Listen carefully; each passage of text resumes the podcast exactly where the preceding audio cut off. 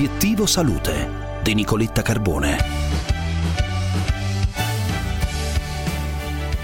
Io sono pronta per iniziare con voi una nuova giornata. Sarà una buona giornata. Intanto approfittiamo che i nostri bambini stanno ancora dormendo per parlare proprio di loro. Eh, I bambini, i nostri figli, hanno ripreso a tornare a scuola e in un certo senso hanno un po' ripreso una sorta di normalità. Alcuni eh, hanno eh, ripreso con entusiasmo, altri un pochino magari con qualche capriccetto in più, un po' di resistenza. Parliamo dei nostri bambini oggi con il professor Gianluca Daffi che è in linea con noi. Professore, buongiorno. Buongiorno, buongiorno Nicoletta, buongiorno a tutti, buongiorno anche ai bambini che stanno ancora dormendo. È un momento di pace, eh? così osservarli mentre dormono dà un senso di pace e di meraviglia incredibile. Capita anche a lei, lei è padre di due bambini. Io sono il papà di due magnifici bambini che adoro, una bimba di 9 anni e un bimbo di 6 anni e anch'io pian piano questa mattina mi sono alzato per non disturbarli mm. perché stanno ancora dormendo, ma tra poco si dovranno alzare perché tutte e due hanno ripreso ad andare a scuola e quindi tra un poco dovrò svegliarli, ecco, anche se non si vorranno alzare. Uno un pochino più propenso, l'altra un po' meno, ma insomma è così, si sa. Professore, il, che cosa vede dal suo osservatorio privilegiato di padre, ma anche docente di psicologia? Lei insegna tra l'altro all'Università Sacro Cuore di Milano e di Brescia. Ma io vedo che la scuola è ricominciata per fortuna perché i bambini avevano tanta voglia di, di, riprendere, ma la scuola ha un ruolo importante perché la scuola ha la necessità in questo momento, è un bisogno, no? di lavorare sui bambini perché i bambini hanno la forza insomma, di, di, di, ricominciare, ma hanno anche una fragilità che è quella legata alla, alla, dire, alla necessità di ricreare una fiducia l'uno nell'altro. Eh, qualche bambino, come diceva prima lei Nicoletta, va volentieri a scuola perché vuole incontrare i compagni, qualcuno è un pochino più titubante. Qual è il problema? Che non si fida, fa un po' fatica. Hanno vissuto tanti giorni distanti, qualcuno è un po' impaurito, qualcuno, come dire, è un po' disabituato a frequentare gli altri e i bambini vanno anche riabituati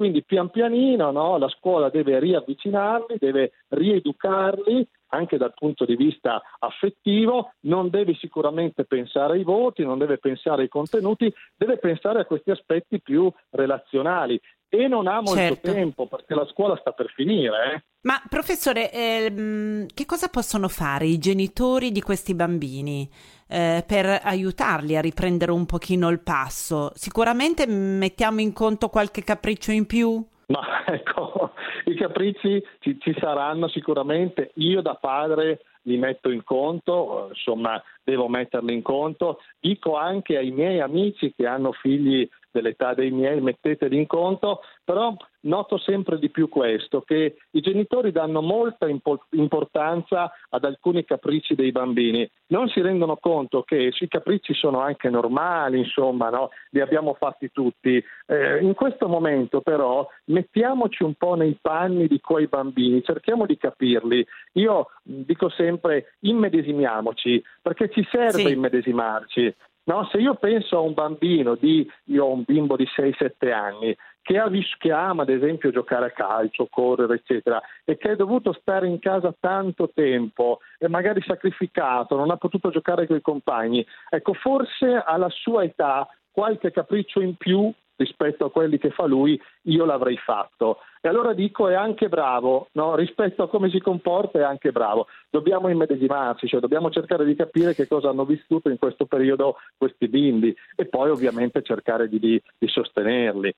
Dobbiamo imparare ad ascoltarli e a trovare un punto no, d'accordo, un punto in comune per affrontare tutte queste piccole sfide quotidiane. Eh, è un po' il messaggio del suo libro che mi è piaciuto moltissimo, Genitori rispettosi e rispettati, guida illustrata per risolvere i problemi quotidiani con i figli, edito da Erickson. È una, una sorta di manuale illustrato, professore. Io i figli, purtroppo i figli, le, le mie figlie ormai sono cresciute e quindi per però eh, la gestione dei capricci è eh, sempre per stato, per tutti i genitori di tutte le età, eh, sempre un problema che faceva perdere la pazienza ai genitori, ma al tempo stesso li faceva sentire inadeguati. Eh, nel, nel, suo libro lei insegna, ehm, invita i genitori a eh, passare da uno stile genitoriale reattivo a uno stile proprio relazionale. Come si fa, professore? Ma io innanzitutto dico questo. Parto dalla mia esperienza personale, eh, perché io sono appunto, come si diceva prima, un papà e quindi ho avuto alcune esperienze personali Inizialmente anch'io pensavo che i bambini si potessero, fra virgolette, dominare e siccome ho un carattere forte mi arrabbiavo tantissimo. Ho poi capito che questa idea del dominio è proprio un'illusione. Quindi il primo consiglio che do ai genitori è questo, non illudetevi di poter dominare, controllare i vostri figli, perché questa è un'idea vecchia, un'idea del 1800, cioè che si possano mm. controllare, sottomettere i bambini. I bambini non vogliono essere sottomessi. In realtà, confesso questo, nessuno vuole essere sottomesso, fortunatamente Bravo. nel 2021. No? E quindi, siccome certo. nessuno vuole essere sottomesso, tanto più i bimbi. Allora, se i genitori già pensano questo, si arrabbiano meno, cioè partono dal presupposto che i bambini non sono, adesso dirò una cosa, qualcuno dirà ma come, non sono obbligati ad ubbidire ai genitori, sono invece in qualche modo, dovrebbero essere invece spinti a collaborare con loro. E questa è una cosa diversa. Quindi noi dobbiamo cercare di coinvolgerli nella ricerca di una possibile soluzione che metta d'accordo sia noi che loro. Eh, molto spesso no, quando genitori e bambini si trovano a discutere, il genitore dice adesso fai così e se il bambino non lo fa, il genitore dice non sei collaborativo. Eh, ma che modo di ragionare è questo? Immaginatevi sul lavoro, no? Arriva il vostro mm. responsabile e gli dice adesso fai questa cosa, punto e basta. E voi insomma in qualche modo borbottate, poi magari la fate perché siete obbligati, oppure non la fate perché siete dei tipi un po' come sono io, no? E allora mm. quell'altro vi dice, ah ma che persona non collaborativa. Ma questo non è collaborare, questo è imporsi. Appena uno può da quel posto di lavoro se ne va. Allora vi piace questo certo. stile? Probabilmente no. E se non piace no. a voi, non piace neanche ai vostri figli.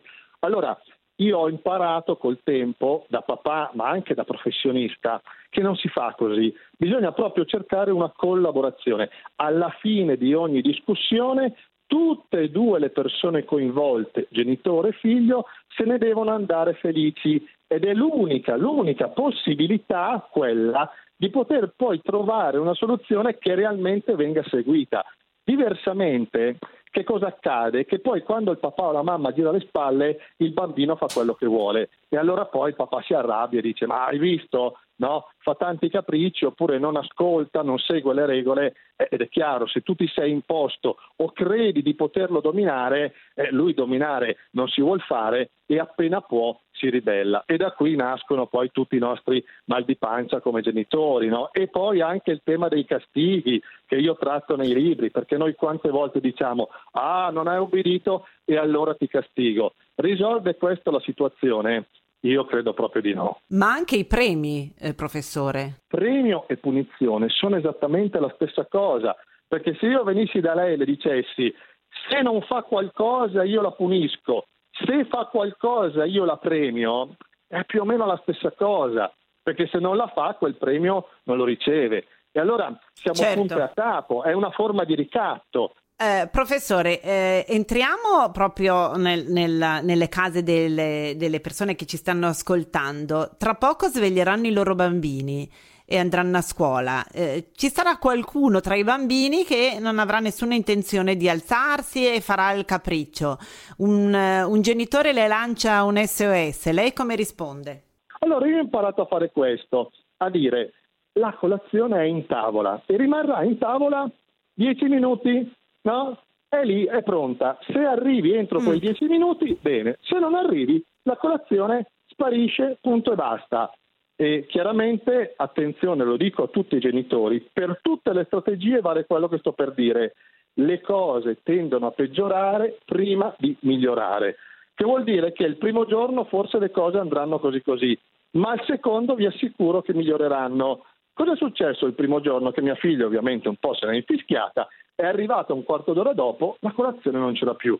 Ma la faccia avreste dovuto vedere della mia bimba, scoprendo che io avevo bevuto la sua colazione, mangiato i suoi biscotti, no? e, e, mi guarda e dice: Ma come? Ma è il mio latte, i miei biscotti?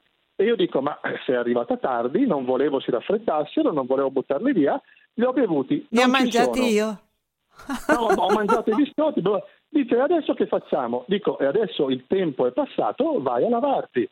No, io non voglio andarmi a lavare. Dico, benissimo, siccome ha un compagnuccio che, che suona il citofono, che la passa a prendere, insomma, poi vanno a scuola, benissimo, non lavarti. Io non ti avviso, lì c'è l'orologio, puoi benissimo, anzi c'è un altro strumento, non so se posso dire il nome, di quelli che ti avvisano no? quando eh, sì. dico, ti avviserà, metti, metti di a quella persona, quello strumento che fra dieci minuti no, suona, ti arrangi in autonomia, sei capace, sei bravissima, no? Eh, lo mette, non fa niente, suona il compagnuccio e dice ma sono ancora in pigiama, che faccio? Ah beh, ti porterò io quando posso, perché anch'io sono in pigiama, io comincio a lavorare un po' dopo solitamente, no? eh, abbiamo questo, questo, accordo. E arriva in ritardo a scuola, dice e adesso cosa dico alla maestra? Eh, dici quello che è accaduto. Ah, non puoi dire tu che è successo? Ma per quale, per quale motivo? il giorno dopo, il giorno dopo, quando io mi sono alzato, lei subito mi ha seguito. No, eh, si è messa, eh, ha versato la colazione, ha detto a questo strumento eh, metti fra dieci minuti che era pronta, cinque minuti prima che il compagno arrivasse a suonare era pronta. Grazie professore, intanto le, la saluto e ci sentiamo presto. Buona giornata. Grazie a voi, buona giornata, buona giornata. Buona giornata a voi, c'è Carmelo Lauricelli, regia la parte tecnica, Laura Vanossi in assistenza in redazione e noi ci sentiamo subito dopo le 12 per le notizie che arrivano dal mondo della ricerca e poi per le nostre video interviste sulla pagina Facebook di Obiettivo Salute. Mi raccomando, non mancate. Buonissima giornata e buona colazione.